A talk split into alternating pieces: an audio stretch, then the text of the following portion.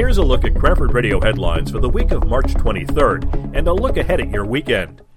A little over six inches of snow fell on Cranford on Wednesday as the fourth nor'easter of the month made its way up the coast. Schools and some businesses were closed as Governor Murphy declared a state of emergency. Schools had a delayed opening Thursday. In CHS varsity sports, the softball team plays the Wayne Valley Indians in a road contest Friday afternoon.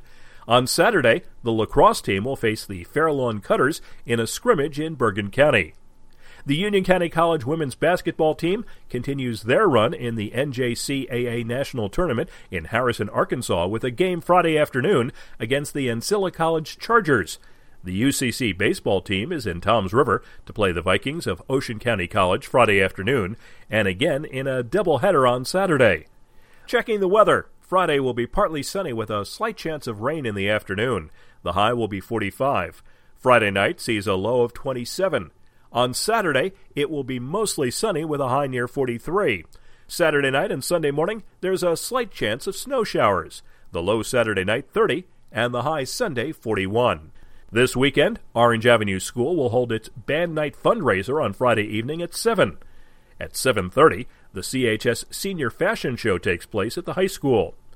There are 3 opportunities to have breakfast with the Easter Bunny on Saturday at 9:30 and 11, the College Women's Club will have breakfast at the community center to raise funds for Project Home. Between 10 and 11, the Cranford Area Chamber of Commerce will have breakfast with the Easter Bunny at the Garlic Rose. Also on Saturday, there are two Easter egg hunts. One at 10 a.m. behind Orange Avenue School is sponsored by the Cranford JCs, and a second at 10:30 at Hanson Park to benefit the Friends of Colin.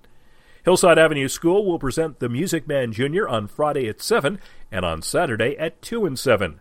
More details on these and other events can be found at Cranford.com. News provided by Tap into Cranford. For Cranford Radio, I'm Barney Wagenblast.